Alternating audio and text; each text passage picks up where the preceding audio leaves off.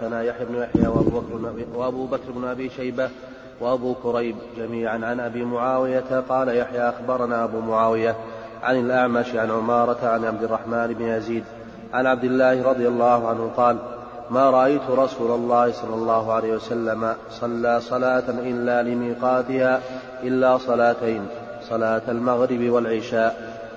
المغرب والعشاء بجمع وصلى الفجر يومئذ قبل ميقاتها. وحدثنا عثمان بن أبي شيبة وإسحاق ابن إبراهيم جميعا عن جرير عن الأعمش بهذا الإسناد وقال قبل وقتها بغلس. بسم الله الرحمن الرحيم الحمد لله رب العالمين والصلاة والسلام على محمد وعلى آله وصحبه أجمعين أما بعد فهذا الحديث فيه دليل على مشروعية الجمع للحاج بمزدلفة بين المغرب والعشاء جمعا وقصرا صلى المغرب ثلاثا والعشاء ركعتين من حين وصوله إليها ودليل على استحباب التبكير بصلاة الفجر يوم العيد بمزدلفة وقال ابن مسعود صلاة لغير ميقاتها يعني لغير ميقاتها المعتاد وليس المراد قبل دخول الوقت فإنها لا تصح قبل دخول الوقت ويجمع المسلمين يقول الله تعالى إن الصلاة كانت على المؤمنين كتابا موقوتا والمعنى صلى صلاة لغير ميقاتها المعتاد فإنه عليه الصلاة والسلام بكر فيها تبكيرا شديدا من حين انشقاق الصبح وتبين الفجر والحكمة في ذلك حتى يتسع وقت الوقوف المزدلفة لذكر الله عز وجل يقول تعالى واذكروا الله عند المشعر الحرام فإن الوقوف يبدأ من صلاة الفجر إلى الإسفار جدا ولهذا فسر في الرواية الأخرى قال صلاها بغلس والغلس هو اختلاط ضياء الصبح بظلام الليل في السنة التبكير بصلاة الفجر المزدلفة احتج بذلك الأحناف لهذا الحديث على أنه ليس هناك جمع إلا بمزدلفة وعرفة وقالوا إنه نسك والصواب أن الجمع ثابت في جميع الأسفار فيه الجمع وقصر والأحناف يرون أنه ليس هناك جمع إلا الحاج بعرفة ومزدلفة. نعم قالوا ما صلى صلاة إلا صلاتين صلى غير ميقاتها أيضا هذا عموم هذا الحديث ليس مرادا لأنه جمع رب عرفة قالوا ما صلى صلاة غير ميقاتها صلى العصر لغير ميقاتها بمزدلفة بعرفة جمع الظهر والعصر جمع ثقلي. نعم الله والصلاة والسلام على نبينا محمد. قال الإمام مسلم رحمه الله تعالى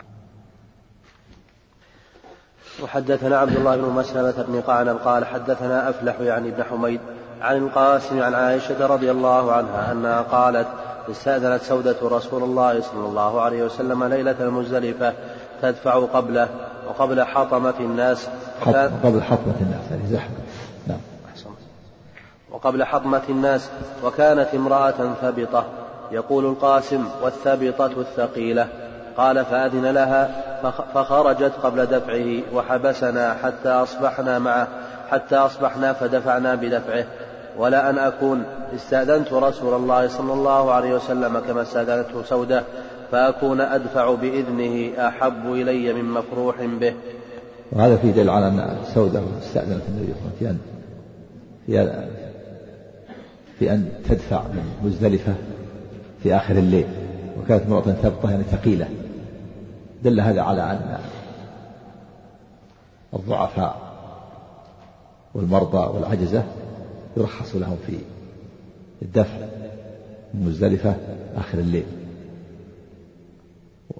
وعائشة رضي الله عنها تمنت أنها استأذنت النبي واستأذنت سودة قالت أحب لو استأذنت النبي فأذن أحب إلي المفروح به من أي شيء نفرح به حتى أكون أدفع بإذنه حتى أدفع آخر الليل بإذنه وفي دليل على النبي صلى الله عليه وسلم إنما رخص الضعفاء والباقي لم يرخص لهم فدفعوا بدفعه قال فدفعنا بدفعه والنبي صلى الله عليه وسلم إنما دفع بعدما صلى الفجر ووقف عند المشعر الحرام وأسر جدا قبل طلوع الشمس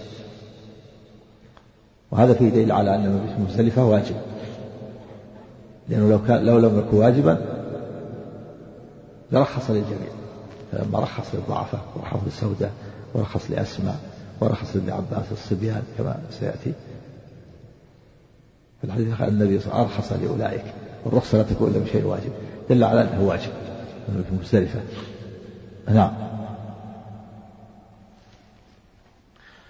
وحدثنا إسحاق ابن إبراهيم ومحمد مثنى جميعا عن الثقفي قال ابن مثنى حدثنا عبد الوهاب قال حدثنا أيوب عن عبد الرحمن بن القاسم عن القاسم عن عائشة رضي الله عنها قالت كانت سودة امرأة ضخمة ثبطة فاستأذنت رسول الله صلى الله عليه وسلم أن تفيض من جمع بليل فأذن لها، فقالت عائشة فليتني كنت استأذنت رسول الله صلى الله عليه وسلم كما استأذنته سودة، وكانت عائشة لا تفيض إلا مع الإمام لأنها لم تستأذن النبي صلى الله عليه وسلم، والإمام لا يفيض إلا مع الإسفار، ولا تفيض يعني تدفع، وجمع اسم لمزدلفة لأن أسماء لها اسم تسمى مزدلفة وتسمى جمع، ومعنى تفيض من جمع يعني تدفع وتنصرف من مزدلفة، كانت عائشة ما تنصرف إلا مع الإمام، والإمام لا ينصرف إلا بعد صلاة الفجر وبعد أن يذكر الله عند المشعر الحرام لأنها ما استأذنت النبي صلى الله عليه وسلم.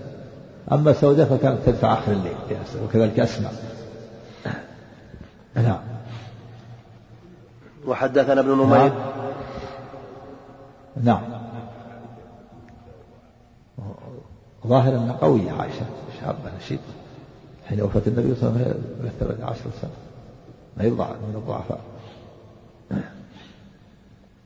لكن ما استأذنت فيه، ولهذا قالت تمنت أنها أتيتني استأذنت حتى أدفع فيه، كانت لا تدفع إلا مع الإمام.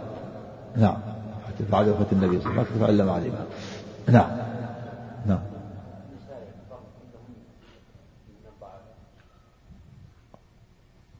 ظاهر عائشة أنها مستأذنت أن الأقوياء، لكن في الغالب أن النساء كن ضعيفات، لكن النساء الكبار السن والمرضى والحوامل لا شك أنهم أولى بالرخصة. نعم. وحدثنا ابن نمير قال حدثنا أبي قال حدثنا عبيد الله بن عمر عن عبد الرحمن بن القاسم عن القاسم عن عائشة رضي الله عنها قالت وددت أني كنت استأذنت رسول الله صلى الله عليه وسلم كما استأذنته سودة فأصلي الصبح بمنى فأرمي الجمرة قبل أن يأتي الناس، فقيل لعائشة فكانت سودة استأذنت؟ قالت نعم، إنها كانت امرأة ثقيلة ثبطة فاستأذنت رسول الله صلى الله عليه وسلم فأذن لها. وحدثنا أبو بكر بن أبي شيبة قال حدثنا وكيع حاون حدثني زهير بن حرب قال حدثنا عبد الرحمن كلاهما عن سفيان عن عبد الرحمن بن القاسم بهذا الإسناد نحوه.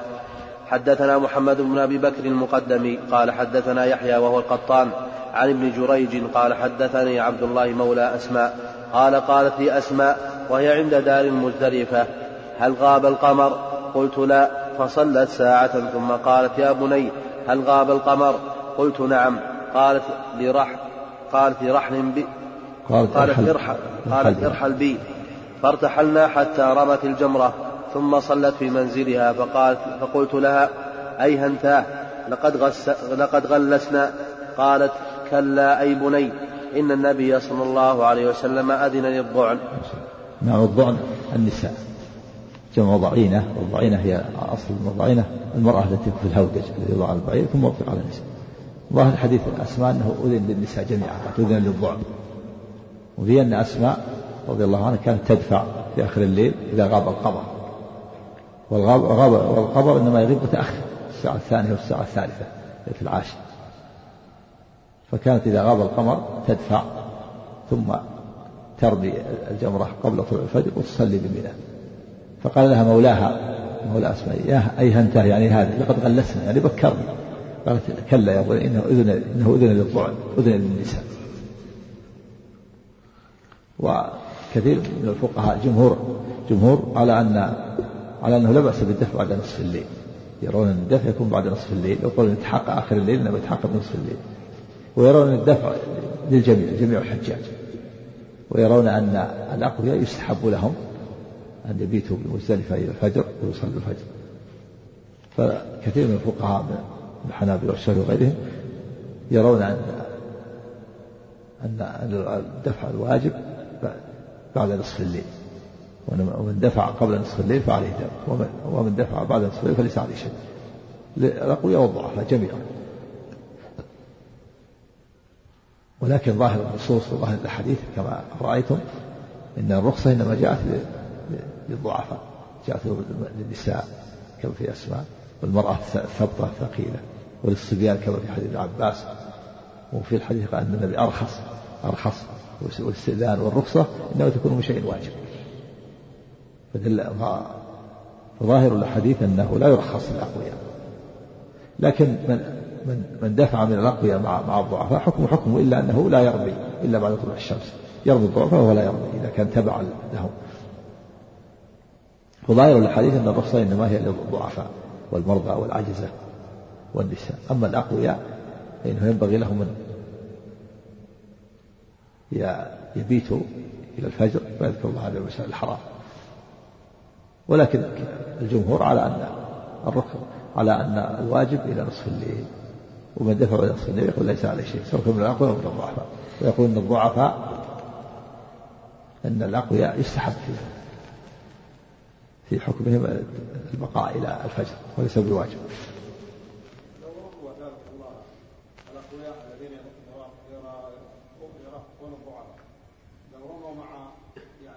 عند الجمهور لا بأس، عند الجمهور إذا رمى بعد نصف الليل خلاص. الأقوياء وغيرهم الجمهور من الحنابلة وغيرهم، وعليه كثير من المفتين الآن أنه إذا دفع بعد نصف الليل ورمى فلا حرج عليه. ولكن ظاهر الحديث أن الرخصة إنما جاءت للضعفاء. أما إذا دفع قبل نصف الليل فإن عليه دم، الجمهور يلزمه دم إذا لم يرجع.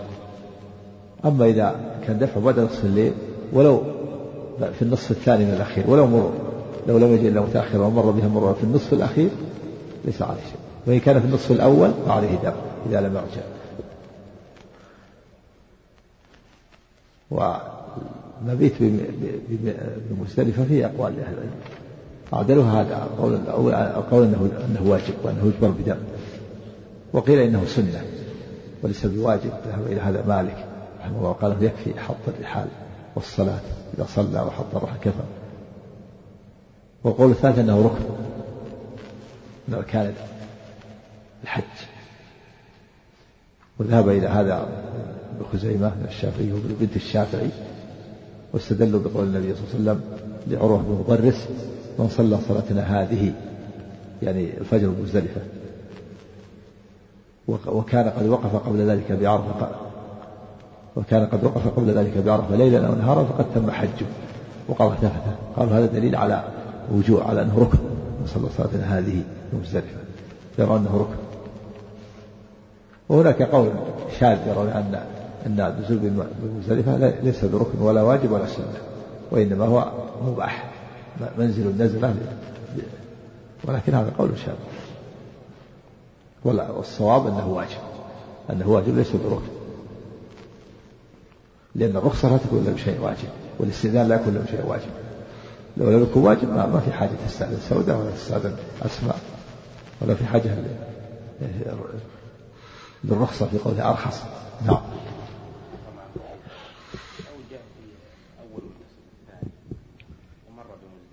عند الجمهور يكفي إذا مر بها مرور في النصف الثاني كفى.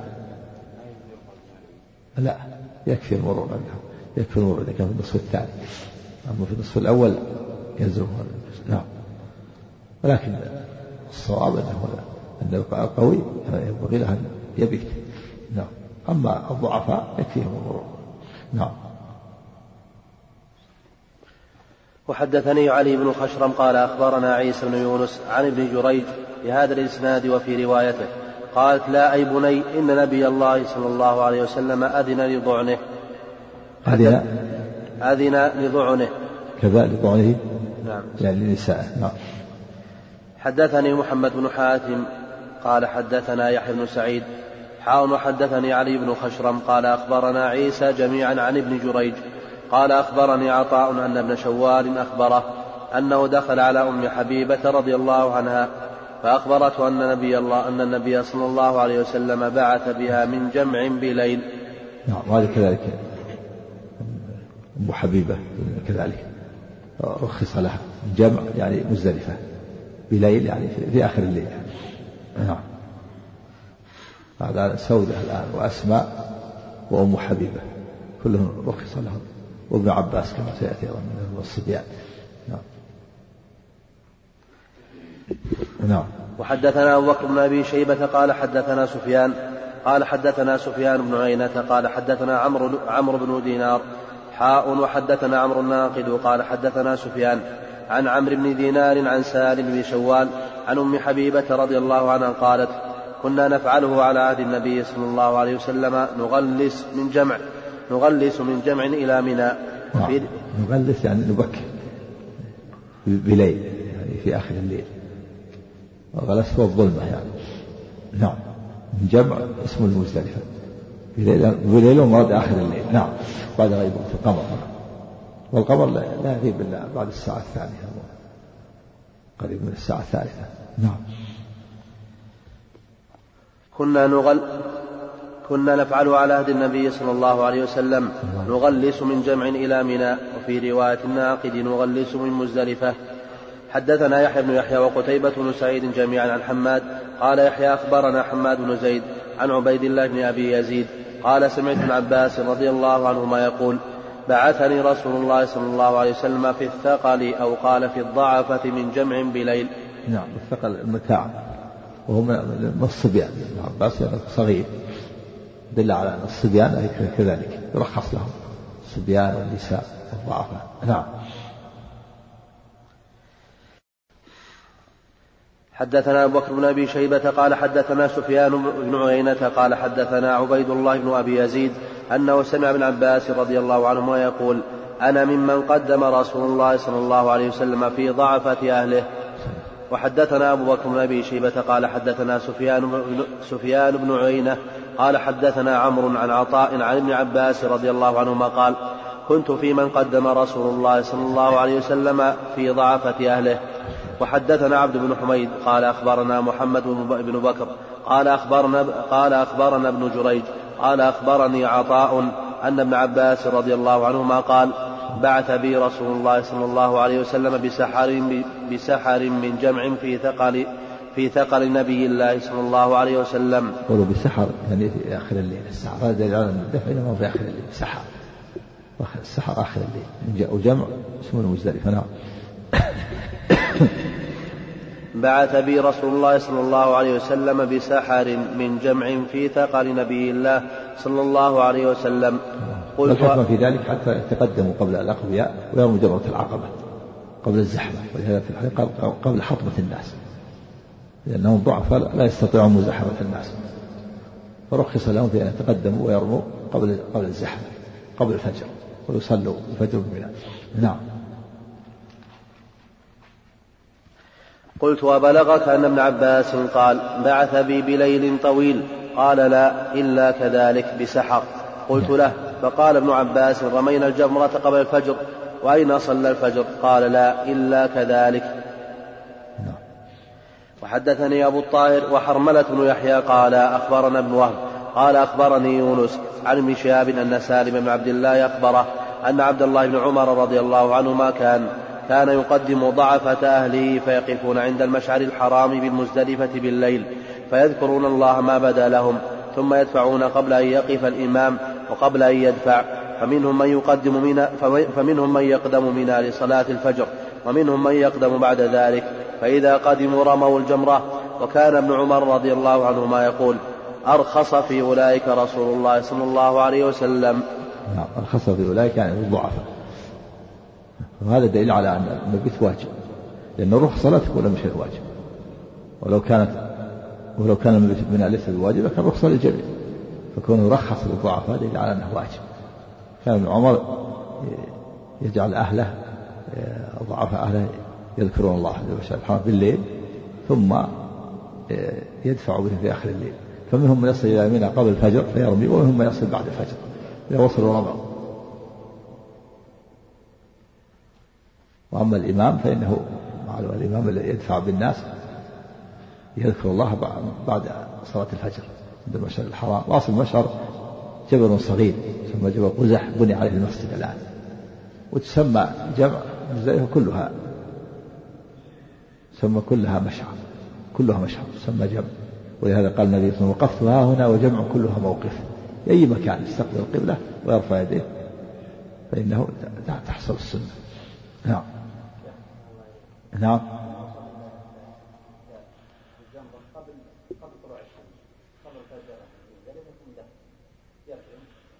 لا، السنة لها لا يستعجل، يذكر الله هذا وشأنه. الانصراف السنة بعد الإسفار جدا قبيل طلوع الشمس، لكن لو تقدم الأولى أنه ينتظر، ينبغي له ينتظر بعد طلوع الشمس، لكن السنة له ما دام صلى الفجر مزدلفة لا يبادر، بل يذكر الله هذا وقت الذكر، يذكر الله هذا المشهد الحرام، استقبل القبلة وارفع يديه ويدعو ويهلل ويذكر الله حتى يسفر جدا. نعم. وكان المشركون لا يدفعون إلا بعد طلوع الشمس، ويقول: أشرق تبير كيما نغير. تبير جبل في مزدلفة، خلفهم النبي صلى الله عليه وسلم فدفع قبل طلوع الشمس بعد الإسفار جدا، وكذلك خالفهم في الدفع من عرفة، فكان المشركون يدفعون من عرفة قبل غروب الشمس، إذا صارت الشمس فوق الجبال كعمائم الرجال دفعوا، فخالفهم النبي صلى الله عليه وسلم فلم يدفع حتى غربت الشمس واستحكم غروبها وغاب القرص ثم دفعوا، وخالفهم في الدفع المزدلفة أيضا، فكانوا في الدفع المزدلفة ما يدفعون إلا بعد الشمس، إذا أشرقت الشمس على الجبال دفعوا، فخالفهم النبي فدفع قبل طلوع الشمس بعد الإسفار جدا.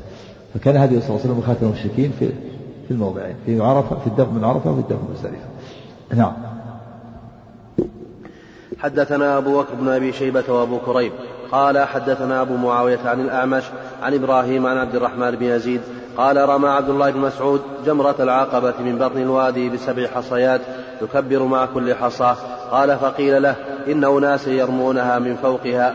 فقال عبد الله بن مسعود: هذا والذي لا إله غيره مقام الذي أنزلت عليه سورة البقرة. نعم، هذا هو السنة، والأفضل أن ترمى من بطن الوادي، وإذا رمها من فوق فلا حرج، إذا وقعت في الحوض لا حرج. والآن صار في دورين الجمار، الدور الأعلى والدور الأسفل. فإذا رماها من الأعلى وسقط في الحوض فلا حرج، وإذا رماها من الأسفل هذا هو الأصل. النبي صلى الله عليه وسلم من بطن الوادي، قال ابن مسعود: هذا مقام الذي أنزلت عليه سورة البقرة، فيه دليل على جواز قول سورة البقرة وسورة آل عمران وسورة النساء، وفيه الرد على الحجاج بن يوسف الثقفي فإنه كره، قال: لا تقولوا سورة البقرة، قولوا السورة التي تذكر فيها البقرة والسورة التي تذكر فيها آل عمران. وهذا الورع من الحجاج لا وجه له، تورع من أن يقول سورة البقرة، ولكن لم يتورع من القتل وإراقة الدماء، نسأل الله العفو عنه. نعم.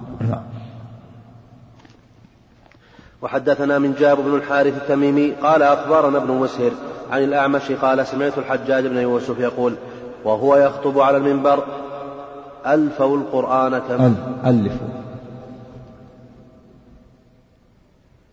ألفوا القرآن كما ألفه جبريل، السورة التي يذكر فيها البقرة، والسورة التي يذكر فيها النساء، والسورة التي يذكر فيها آل عمران. قال: فلقيت إبراهيم فأخبرته بقوله فسبه، وقال: حدثني عبد الرحمن بن يزيد، يعني سب الحجاج. نعم، يقولها السورة التي يذكر فيها. نعم. وقال: حدثني عبد الرحمن بن يزيد أنه كان مع عبد الله بن مسعود فأتى جمرة العقبة فاستبطن الوادي فاستعرضها فرماها من بطن الوادي ب7 حصيات يكبر مع كل حصاة. قال: فقلت: يا أبا عبد الرحمن، إن الناس يرمونها من فوقها. فقال: هذا والذي لا إله غيره مقام الذي أنزلت عليه سورة البقرة. نعم، هذا في دل على أن الأفضل أن تكون بطن الوادي، وإذا رماها من فوق فلا حرج. نعم. وحدثني هذا مقام الذي أنزلت عليه سورة البقرة، لا بأس بقول سورة البقرة وسورة آل عمران، خلافا للحجاج، لأن تورع الحجاج لا وجه له، يقولون السورة التي تذكر فيها البقرة. نعم. وحدثني يعقوب الدورقي قال حدثنا ابن أبي زائدة حاء حدثنا ابن أبي عمر قال حدثنا سفيان كلاهما عن الأعمش قال سمعت الحجاج يقول لا تقولوا سورة البقرة، واقتص الحديث بمثل حديث ابن مسهر. وهذا غلط من الحجاج، لا بأس سورة البقرة، نعم، كما قال ابن مسعود هذا مقام الذي أنزلت عليه سورة البقرة، نعم. وحدثنا أبو بكر بن أبي شيبة قال حدثنا غندر عن شعبة حاء حدثنا محمد بن مثنى وابن بشار قال حدثنا محمد بن جعفر قال حدثنا شعبة عن الحكم عن إبراهيم عن عبد الرحمن بن يزيد أنه حج مع عبد الله قال فرمى الجمرة بسبع حصيات وجعل البيت عن يساره ومنا عن يمينه، وقال هذا مقام الذي أنزلت عليه سورة البقرة. أنه حج عن عبد الرحمن، عن عبد الرحمن بن يزيد أنه حج مع عبد الله قال فرمى الجمرة بسبع حصيات وجعل البيت عن يساره ومنا عن يمينه، وقال هذا مقام الذي أنزلت عليه سورة البقرة. عبد الرحمن بن يزيد النخعي من صغار التابعين من أصحاب عبد الله بن مسعود، توفي عام 96 من الهجرة وعمره 50 سنة رحمه الله. يروي عن عبد الله بن مسعود أنه رمى الجمرة وجعل البيت عن يساره ومنى عن يمينه، وقال هذا مقام الذي انزلت عليه سورة البقرة. هذا هو الأفضل إذا تيسر، لكن إذا لم يتيسر وجه من أي جهة. والمهم أن يرميها بارتياح من أي جهة، لأن العبرة المهم بأداء العبادة بسؤاده وطمأنينة وراحة من أي جهة، فالجهة التي تؤديها بالطمأنينة هذا هو الأفضل، لأن الفضيلة التي تتعلق بالعبادة مقدمة على الفضيلة التي تتقدم بمكانها. إذا كان من الجهة الأخرى غير هذا تؤديها بارتياح يكون هو الأفضل، لأن هذا يتعلق بعبادة العبادة. أما المكان إذا كان فيه زحام ولو كان هذا هو الأفضل تأتي من الجهة الأخرى، لأن المهم بدأ العبادة بارتياح ولو من فوق. كان عمر جاء عن عمر أنه رماها من فوق الجبل، كانت جمرة العقبة متكئة بالجبل، هناك بعض الناس رمونها من فوق الجبل وتسقط في الحوض، لأنها نصف دائرة جمرة العقبة خلاف الجمرة الوسطى والصغرى، دائرة مستديرة من جميع الجهات. أما جمرة العقبة ما تروى إلا من جهة واحدة نصف دائرة، لأنها كان متكئة على الجبل ثم أزيل الجبل الآن، هي نصف دائرة الآن. إذا كان الناس بعضهم يرميها من الجبل من فوق، ولما قيل ابن مسعود ان الناس يرمونها من فوق قال هذا مقام الذي ينزل عليه سورة البقرة. والآن جاء في دور ثاني ترمى من فوق مثل الذي يرميها من الجبل وتسقط في الحوض فلا حرج، نعم. لكن ضربت الشاخص من الجهة الشمالية سقطت في الأرنب، حصل عليك؟ لا، ما يشرع ضرب الشاخص، يشرع رميها في الحوض لا في الشاخص، لكن إذا رماها في الشاخص وسقط في الحوض فلا بأس، جهة واحدة. لكن إذا رماها من الجهة الثانية ووقعت في الحوض فلا حرج، نعم. ما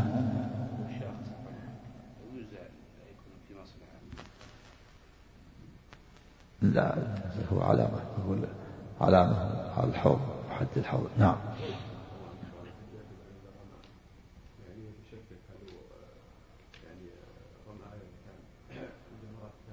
لا بد من غلبة الظن، إلا قيل يغلب على ظنها ويتأكد أنه وقع في الحوض.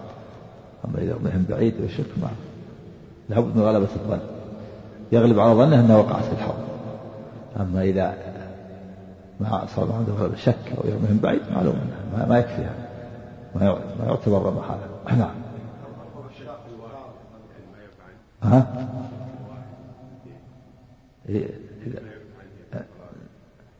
لا يبدلها بغيرها في الحال. أما إذا كان ما كل جماعة واحدة أو اثنتين سهل، هذا أقل.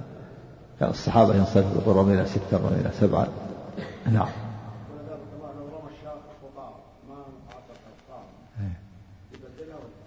وهذا هو الظاهر، وهذا يبدلها بغيرها، نعم. وحدثنا عبيد الله بن معاذ، نعم.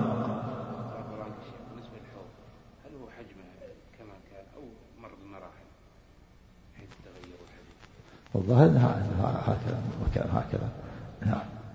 احتمل انه بني بعد ذلك وانه ليس هناك حول لكن حولها. نعم. وحدثنا عبيد الله بن معاذ قال حدثنا أبي قال حدثنا شعبة بهذا الإسناد غير أنه قال فلما أتى جمرة العقبة.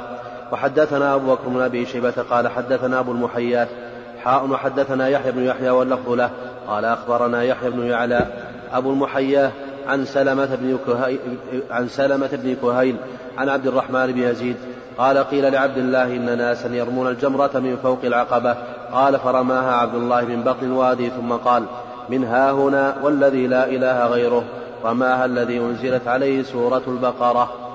حدثنا إسحاق. بسم الله الرحمن الرحيم. الحمد لله والصلاة والسلام على رسول الله. يسر موقع فضيلة الشيخ عبد العزيز بن عبد الله الراجحي حفظه الله أن يقدم لكم هذه المادة. حدثنا إسحاق بن إبراهيم وعلي بن خشرم جميعا عن عيسى بن يونس قال ابن خشرم أخبرنا عيسى عن ابن جريج قال أخبرني أبو الزبير أنه سمع جابر رضي الله عنهما يقول رأيت النبي صلى الله عليه وسلم يرمي على راحلته يوم النحر ويقول لتأخذوا مناسككم فإني لا أدري لعلي لا أحج بعد حجتي هذه. وحدثني سلمة بن شبيب قال على راحلته عليه الصلاة والسلام. وحدثني سلمة بن شبيب قال حدثنا الحسن بن أعين قال حدثنا معقل عن زيد بن أبي ونيسة عن يحيى بن حسين عن جدته أم الحصين قال سمعتها تقول حججت مع رسول الله صلى الله عليه وسلم حجة الوداع. وحدثني سلمة بن شبيب قال حدثنا الحسن بن أعين قال حدثنا معقل عن زيد بن أبي أنيسة عن يحيى بن حسين عن جدته أم الحسين قال سمعتها تقول حججت مع رسول الله صلى الله عليه وسلم حجة الوداع فرأيته حين رمى جمرة العقبة وانصرف وهو على راحلته ومعه بلال وأسامة أحدهما يقود به راحلته والآخر رافع ثوبه على رأس رسول الله صلى الله عليه وسلم من الشمس. قالت فقال رسول الله صلى الله عليه وسلم قولا كثيرا ثم سمعته يقول إن أمر عليكم عبد مجدع حسبتها قالت أسود يقودكم بكتاب الله تعالى فاسمعوا له وأطيعوا. وهذا فيه دليل على جواز استغلال المحرم بما يظلل رأسه كالخيمة والشجرة وسقف السيارة. للنبي صلى الله عليه وسلم معه وسامه بلال أحدهما يقود راحلته والآخر يستره بثوب فوق رأسه يظلله. دل على لا بأس بالتظليل. الممنوع أن يستر الرأس بالملاصق كالأترة والطاقية وما أشبه ذلك. أما إذا كان يظلل بغير ملاصق فلا بأس. ولهذا فإن أحدهما يظلله بثوب جعل ثوب فوق رأسه يظلله من الحر لأنه رماها ضحى من الشمس. دل هذا على جواز استغلال المحرم بما يظلل رأسه من الخيمة والشجرة وسقف السيارة والشمسية مثلا سواء كان يتحرك بحركته أو لا يتحرك بحركته. قال بعض العلماء إنه يجوز الاستغلال بالشجرة والخيمة ولا يجوز الاستغلال بسقف السيارة والشمسية ولا الثوب الذي يظلله لأنه يتحرك بحركة الإنسان لأن الخيمة والشجرة ثابتة. أما الخيمة أما الشمسية وسقف السيارة فلا يجوز. وهذا مذهب الحنابلة أنه يجوز الاستغلال بسقف السيارة والشمسية لأنها تتحرك لحركتك بخلاف الشيء الثابت كالشجرة والخيمة. والقول الثاني أنه لا بأس وهلا جعله المعول الآن أنه لا بأس بالاستدلال بما يتحرك أو لا يتحرك. وهذا هو عليه الفتوى الآن. أما مذهب الحنابلة والأول لا تستظل بسقف السيارة والشمسية وهو مذهب الشيعة الرافضة. تجدون الشيعة إذا أحرم يكون في سيارة مكشوفة. الشيعة يرون أنه لا يجوز الاستظلال بسقف السيارة فإذا تجدهم سيارتهم مكشوفة يمشون على مذهبهم، وهو مذهب الحنابلة، المذهب الآن مشى عليه صاحب الفساد. والقول الثاني ورواية عن الإمام أحمد أنه لا بأس به، وهي التي عليها المعول وهي عليها الفتوى، هو الصواب أنه لا بأس بالاستدلال بما يظلل رأس الإنسان من غير الملاصق، سواء كان ثابتا كالخيمة والشجرة أو ثابت كسقف السيارة والشمسية. ولهذا فإن النبي ظلل بثوب أحدهم، والثوب يعني الصحابي أحدهما رافع الثوب، ومعروف أن الثوب يتحرك الحركة، الثوب فوق رأس النبي وهو يمشي، هو مثل الشمسية، ومع ذلك ظلل عليه الصلاة بثوب. نعم. وحدثني أحمد، وما قوله النبي قال اسمعوا وأطيعوا وإن تأمر عليكم عبد مجدع، يعني مجدع على الأطراف يقودكم بكتاب الله واسمعوا له وأطيعوا، فيه دليل على تحريم الخروج على ولاة الأمور وأنه من الكبائر، ولا يجوز الخروج على ولي الأمر بن العاص. ولهذا قال وإن تأمر عليكم عبد الحبشي، وفي حديث أبي هريرة أمر بخليل أسمع وأطيع وإن كان عبدا حبشيا مجدع على الأطراف، لأن الخروج على ولاة الأمور فيه مفاسد ترتب عليه راقة الدماء واختلال الأمن وتربص الأعداء بهم الدوائر، لا يجوز الخروج على ولاة الأمور بالمعاصي. في الحديث الآخر إلا أن ترى كفرا بواحا عندكم من الله ذي برهان، إلا إذا فعل كفرا بواحا صريحا ووجد البديل وكان هناك قدرة. أما المعاصي فلا يجوز الخروج على ولاة الأمور، ولكن النصيحة تبذل، أهل الحل والعقد من العلماء تبذل النصيحة لولاة الأمور، فإن قبلوا فالحمد لله، وإن لم يقبلوا فقد أدى الناس ما عليهم، ولا يجوز الخروج عليهم وقتالهم. والخروج على ولاة الأمور بالمعاصي من شعار أهل البدع، مذهب أهل البدع ومذهب الخوارج والمعتزلة والرافضة، يرون الخروج على ولاة الأمور بالمعاصي. الخوارج يكفرون بالمعاصي، فيرون أن ولي الأمر إذا فعل معصية كفر وجب قتله وخلعه. وكذلك المعتزلة من أصولهم الخمسة الفاسدة الأمر بالمعروف والنهي عن المنكر، واستتروا تحت النهي عن المنكر الخروج على ولاة الأمور بالمعاصي. وكذلك الرافضة يرون الخروج على الإمام لأنهم يرون أنه لا يسمى كإمام إلا الإمام المعصوم. أما أهل السنة والجماعة فإنهم يعملون بهذا الحديث، ولا يجوزون الخروج على ولاة الأمور بالمعاصي والظلم والفسق إلا إذا وجد الكفر الصريح البواح مع وجود البديل المسلم ومع القدرة. نعم. ولهذا قال أم الحصين قال سمعته يقول اسمعوا وأطيعوا وإن تأمر عليكم عبد مجدع يقودكم بكتاب الله فاسمعوا له وأطيعوا. نعم. وحدثني أحمد بن حنبل قال حدثنا محمد بن سلمة عن أبي عبد الرحيم عن زيد بن أبي أنيسة عن يحيى بن الحصين عن أم الحصين جدته رضي الله عنها قالت حججت مع النبي صلى الله عليه وسلم حجة الوداع، فرأيت أسامة وبلالا وأحدهما آخذ بخطام ناقة النبي صلى الله عليه وسلم، والآخر رافع ثوبه يستره من الحر حتى رمى جمرة العقبة. قال مسلم رحمه الله واسم أبي عبد الرحيم خالد بن أبي يزيد وهو خال محمد بن سلمة، روى عنه وكيع والحجاج الأعور.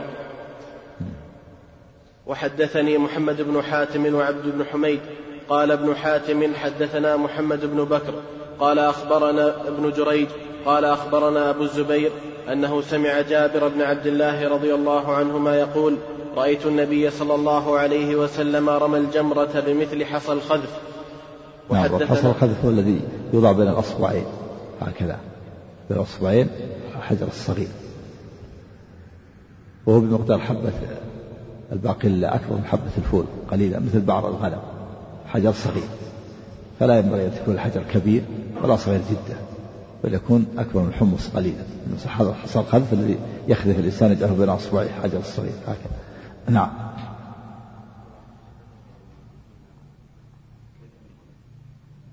الملة لا معه، الملة رأس الأصبع، لا كلا مثل حبة الباقلة أكبر من حبة الفول في بعض الغنم. نعم. وحدثنا أبو بكر بن أبي شيبة قال حدثنا أبو خالد الأحمر وابن إدريس عن ابن جريج عن أبي الزبير عن جابر رضي الله عنه قال رمى رسول الله صلى الله عليه وسلم الجمرة يوم النحر ضحى. وأما بعد فإذا زالت الشمس. وحدثناه علي بن خشرم. هذا السنة وجمرة العقبة ضحى من طلوع الشمس إلى غروبها، والأفضل تكون ضحى للأقوياء، وأما الضعفاء يرخص في آخر الليل كما سبق. وأما بعد يعني في أيام التشريق إذا زالت الشمس، يوم 11 و12 و13 إذا زالت الشمس، زوال الشمس وأذان الظهر. الزوال معناه ميلها إلى الغروب، إذا مالت إلى الغروب أذن الظهر، إذا أذن الظهر بدأ الرمي في أيام التشريق الثلاث. نعم. وحدثناه علي بن خشرم قال أخبرنا عيسى قال أخبرنا ابن جريج قال أخبرني أبو الزبير أنه سمع جابر بن عبد الله رضي الله عنهما يقول: كان النبي صلى الله عليه وسلم بمثله. وحدثني سلمة بن شبيب قال حدثنا الحسن بن أعين قال حدثنا معقل وهو ابن عبيد الله الجزري عن أبي الزبير عن جابر رضي الله عنه قال: قال رسول الله صلى الله عليه وسلم: الاستجمار تو، ورمي الجمار تو، والسعي بين الصفا والمروة تو، والطواف تو، وإذا استجمر أحدكم فليستجمر بتو. التو معناه الوتر، تو بفتح التاء تشديد الواو، يعني وتر.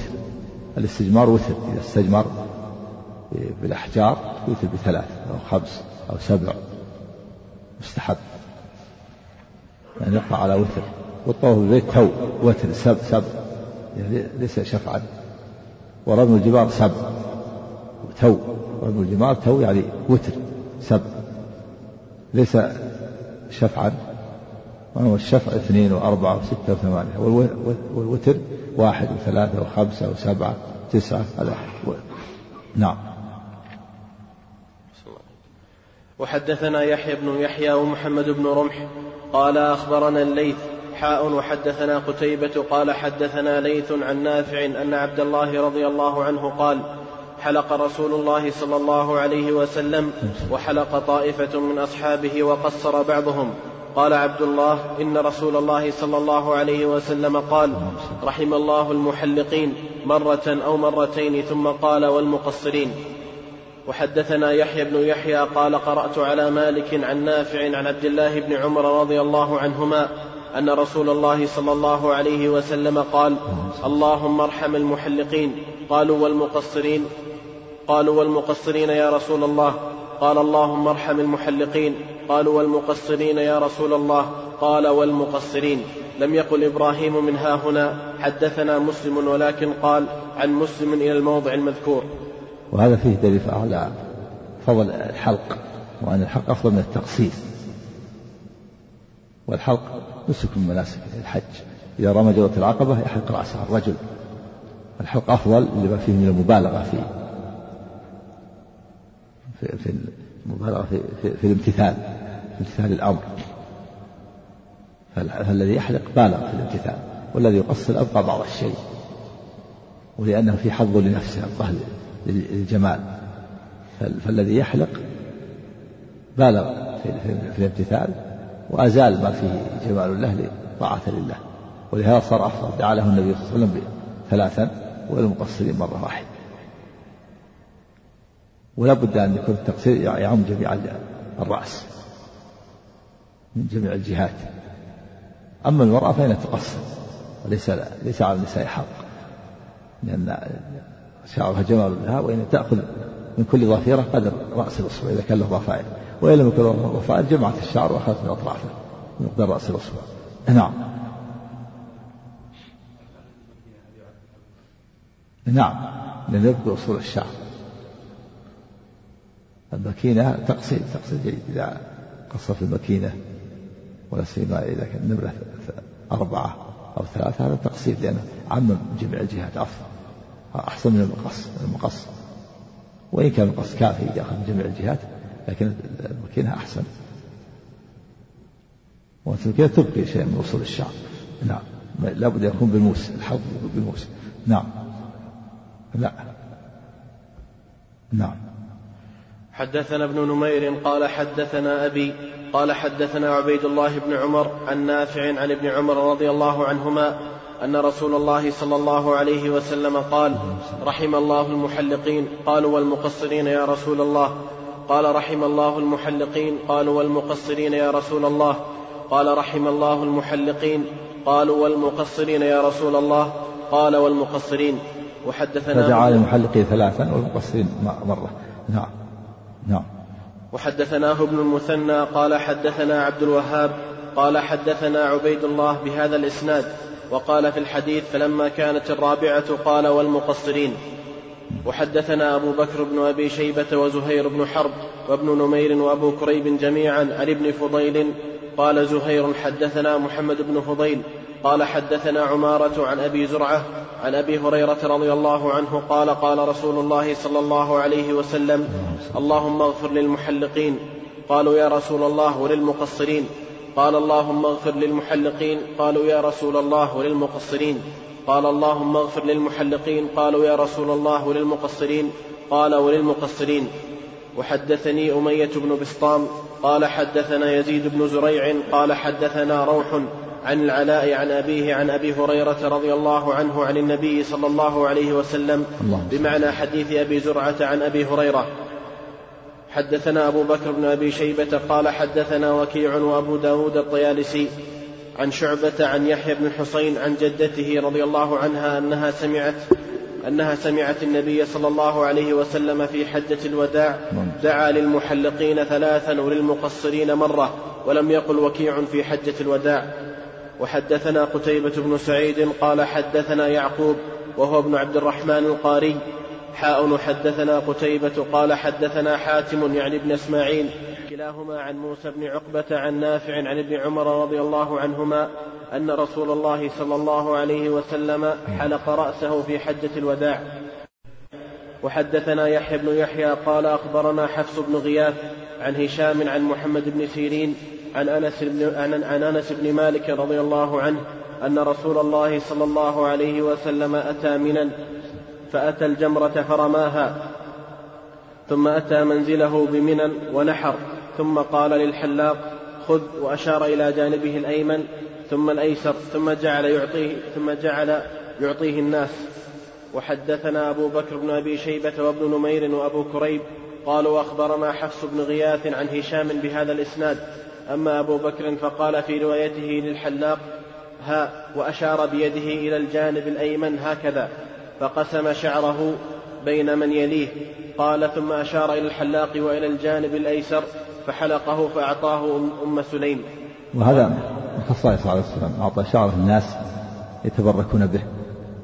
وفي اللفظ الآخر أن أعطى أبا طلحة يقسم على الناس الشعر والشعرتين ليتبركوا به لما جعل الله في جسده وما لمس جسده من البركة. وهذا خاص به صلى الله عليه وسلم لا يقاس عليه غيره فلا يتبرك بغيره. ولهذا فإن الصحابة ما تبركوا بأبي بكر ولا عمر ولا عثمان ولا علي بل إن هذا من وسائل الشرك. وما ذكرها يذكر النووي رحمه الله الشارح في ذلك الحول الحجر يستدلون بها قالوا فيه التبرك بالصالحين هذا غلط ليس بالصحيح. أصلح الناس بعد النبي أبو بكر ولم يتبرك به الصحابة. نعم. وأما في رواية أبي كريب قال فبدأ بالشق الأيمن فوزعه الشعرة والشعرتين بين الناس ثم قال بالأيسر فصنع به مثل ذلك ثم قال وكذلك الوضوء إذا توضأ يتبركون بالقطرات يأخذون القطرات يتبركون به. وإذا تنخب كانت في كف واحد منهم يتبركون به. ولما نام عند أم سليم وكان بينهم وبينها محرمية وعرق سلست العرق وجعلته في القارورة وقالت إنه الأطيب الطيب رضي الله عنه. نعم.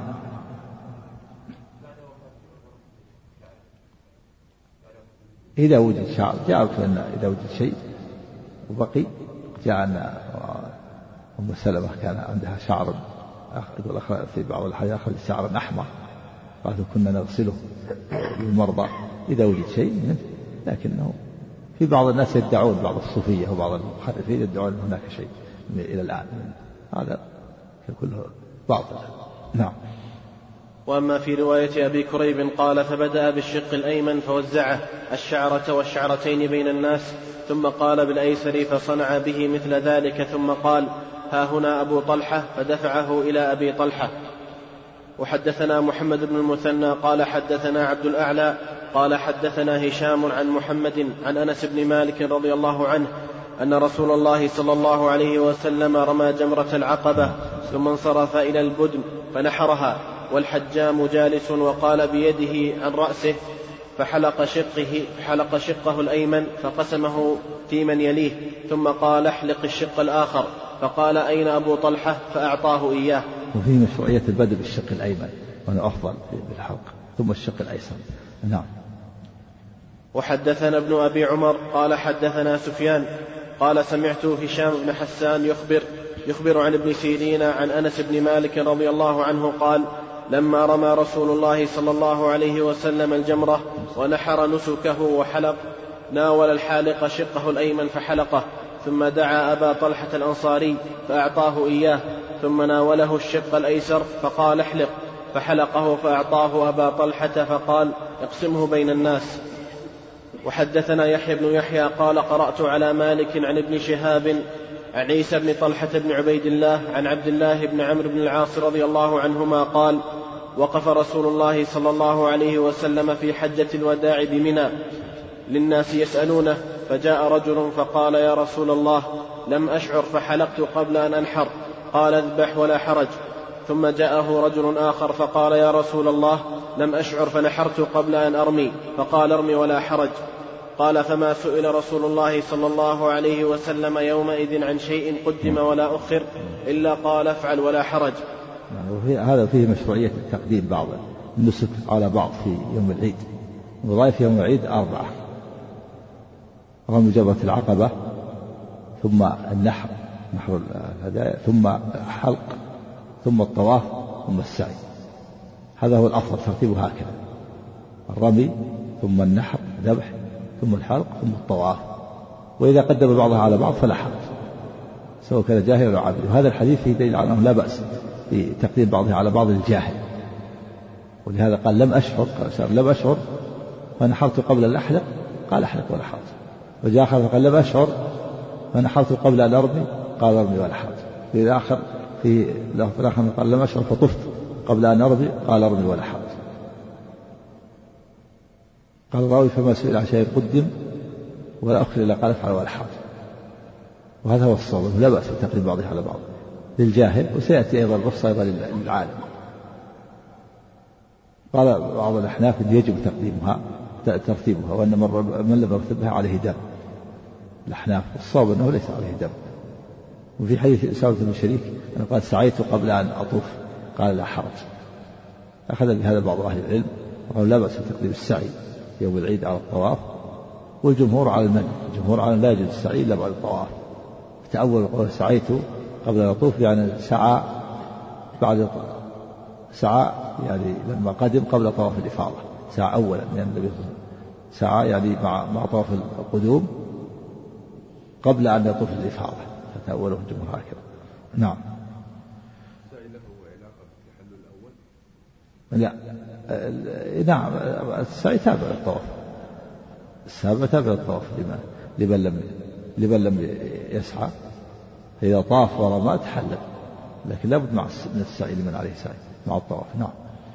وحدثني حرملة بن يحيى قال أخبرنا ابن وهب قال أخبرني يونس عن ابن شهاب قال حدثني عيسى بن طلحة التيمي أنه سمع عبد الله بن عمرو بن العاص رضي الله عنهما يقول وقف رسول الله صلى الله عليه وسلم على راحلته، فطفق ناس يسألونه، فيقول القائل منهم يا رسول الله إني لم أكن أشعر أن الرمي قبل النحر فنحرت قبل الرمي، فقال رسول الله صلى الله عليه وسلم فارمي ولا حرج. قال وطفق آخر يقول إني لم أشعر أن النحر قبل الحلق فحلقت قبل أن أنحر، فيقول انحر ولا حرج. قال فما سمعته يسأل يومئذ عن أمر مما ينسى المرء ويجهل من تقديم بعض الأمور قبل بعض وأشباهها إلا قال رسول الله صلى الله عليه وسلم افعلوا ذلك ولا حرج. ولما ينسى المرء ويجهل، في دليل على أن الرخصة للناس والجاهل، أنه لا بأس الجاهل والناس إذا قدم بعضها لبعض، وسيأتي أيضا الرخصة للعالم. نعم، لأن الإنسان قد يحتاج إلى أنه يرمي ويحلق ويتحلل، ثم يلبس ثيابه حتى يطوف وحتى ويذبح هديه. نعم. وحدثنا حسن الحلواني قال حدثنا يعقوب قال حدثنا أبي عن صالح عن ابن شهاب بمثل حديث يونس عن الزهري إلى آخره. وحدثناه علي بن خشرم قال أخبرنا عيسى عن ابن جريج قال سمعت ابن شهاب يقول حدثني عيسى بن طلحة قال حدثني عبد الله بن عمرو بن العاص رضي الله عنهما أن النبي صلى الله عليه وسلم بينه ويخطب يوم النحر فقام إليه رجل فقال ما كنت أحسب يا رسول الله أن كذا وكذا قبل كذا وكذا. ثم جاء آخر فقال يا رسول الله كنت أحسب أن كذا قبل كذا وكذا لهؤلاء الثلاث فقال افعل ولا حرج. الرمي والحلق والنحر الثلاث نعم يقدم بعضها بعض الحرج نعم. وحدثناه عبد بن حميد قال حدثنا محمد بن بكر وكذلك الطواف أيضا كرس نعم نعم. وحدثناه عبد بن حميد قال حدثنا محمد بن بكر حاء وحدثني سعيد بن يحيى الأموي قال حدثني أبي جميعا عن ابن جريج بهذا الإسناد. أما رواية ابن بكر فكرواية عيسى إلا قوله لهؤلاء الثلاث فإنه لم يذكر ذلك. وأما يحيى الأموي ففي روايته حلقت قبل أن أنحر نحرت قبل أن أرمي وأشباه ذلك. وحدثناه أبو بكر بن أبي شيبة وزهير بن حرب قال أبو بكر حدثنا ابن عيينة عن الزهري عن عيسى بن طلحة عن عبد الله بن عمرو رضي الله عنهما قال أتى النبي صلى الله عليه وسلم رجل فقال حلقت قبل أن أذبح قال فاذبح ولا حرج قال ذبحت قبل أن أرمي قال ارمي ولا حرج. وحدثنا ابن أبي عمر وعبد بن حميد عن عبد الرزاق عن معمر عن الزهري بهذا الإسناد رأيت رسول الله صلى الله عليه وسلم على ناقة بمنى فجاءه رجل بمعنى حديث ابن عيينة. وحدثني محمد بن عبد الله ابن قهزاز قال حدثنا علي بن قهزاز وحدثني محمد بن عبد الله بن قهزاز قال حدثنا علي بن الحسن عن عبد الله بن المبارك قال أخبرنا محمد بن أبي حفصة عن الزهري عن عيسى بن طلحة عن عبد الله بن عمرو بن العاص رضي الله عنهما قال سمعت رسول الله صلى الله عليه وسلم وأتاه رجل يوم النحر وهو واقف عند الجمرة فقال يا رسول الله إني حلقت قبل أن أرمي فقال ارمي ولا حرج. وأتاه آخر فقال إني ذبحت قبل أن أرمي فقال ارمي ولا حرج. وأتاه آخر فقال إني أفضت إلى البيت قبل أن أرمي قال ارمي ولا حرج. قال فما رأيته سئل يومئذ عن شيء إلا قال افعلوا ولا حرج. وحدثني محمد بن حاتم قال حدثنا بهز قال حدثنا وهيب قال حدثنا عبد الله بن طاووس عن أبيه عن ابن عباس رضي الله عنهما أن النبي صلى الله عليه وسلم قيل له في الذبح والحلق والرمي والتقديم والتأخير فقال لا حرج. وهذا دليل على رخصة عامة للعالم والجاهل قيل له عام ولم يقل الجاهل والناس دل على أنه لا بأس إلا أن الأفضل ترتيبها رمي ثم ذبح ثم حلق ثم طواف نعم.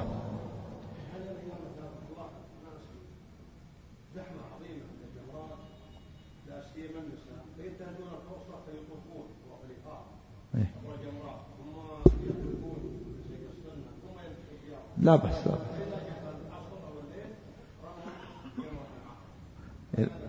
لا بأس لكن الأفضل رمي وضحى نتمكن وإلا بفت الحمد لله لا حرج رمي إلى غروب الشمس بل امتد إلى طلوع الفجر لا حرج نعم. وحدثني محمد بن رافع قال حدثنا عبد الرزاق قال أخبرنا عبيد الله بن عمر عن نافع عن ابن عمر رضي الله عنهما أن رسول الله صلى الله عليه وسلم أفاض يوم النحر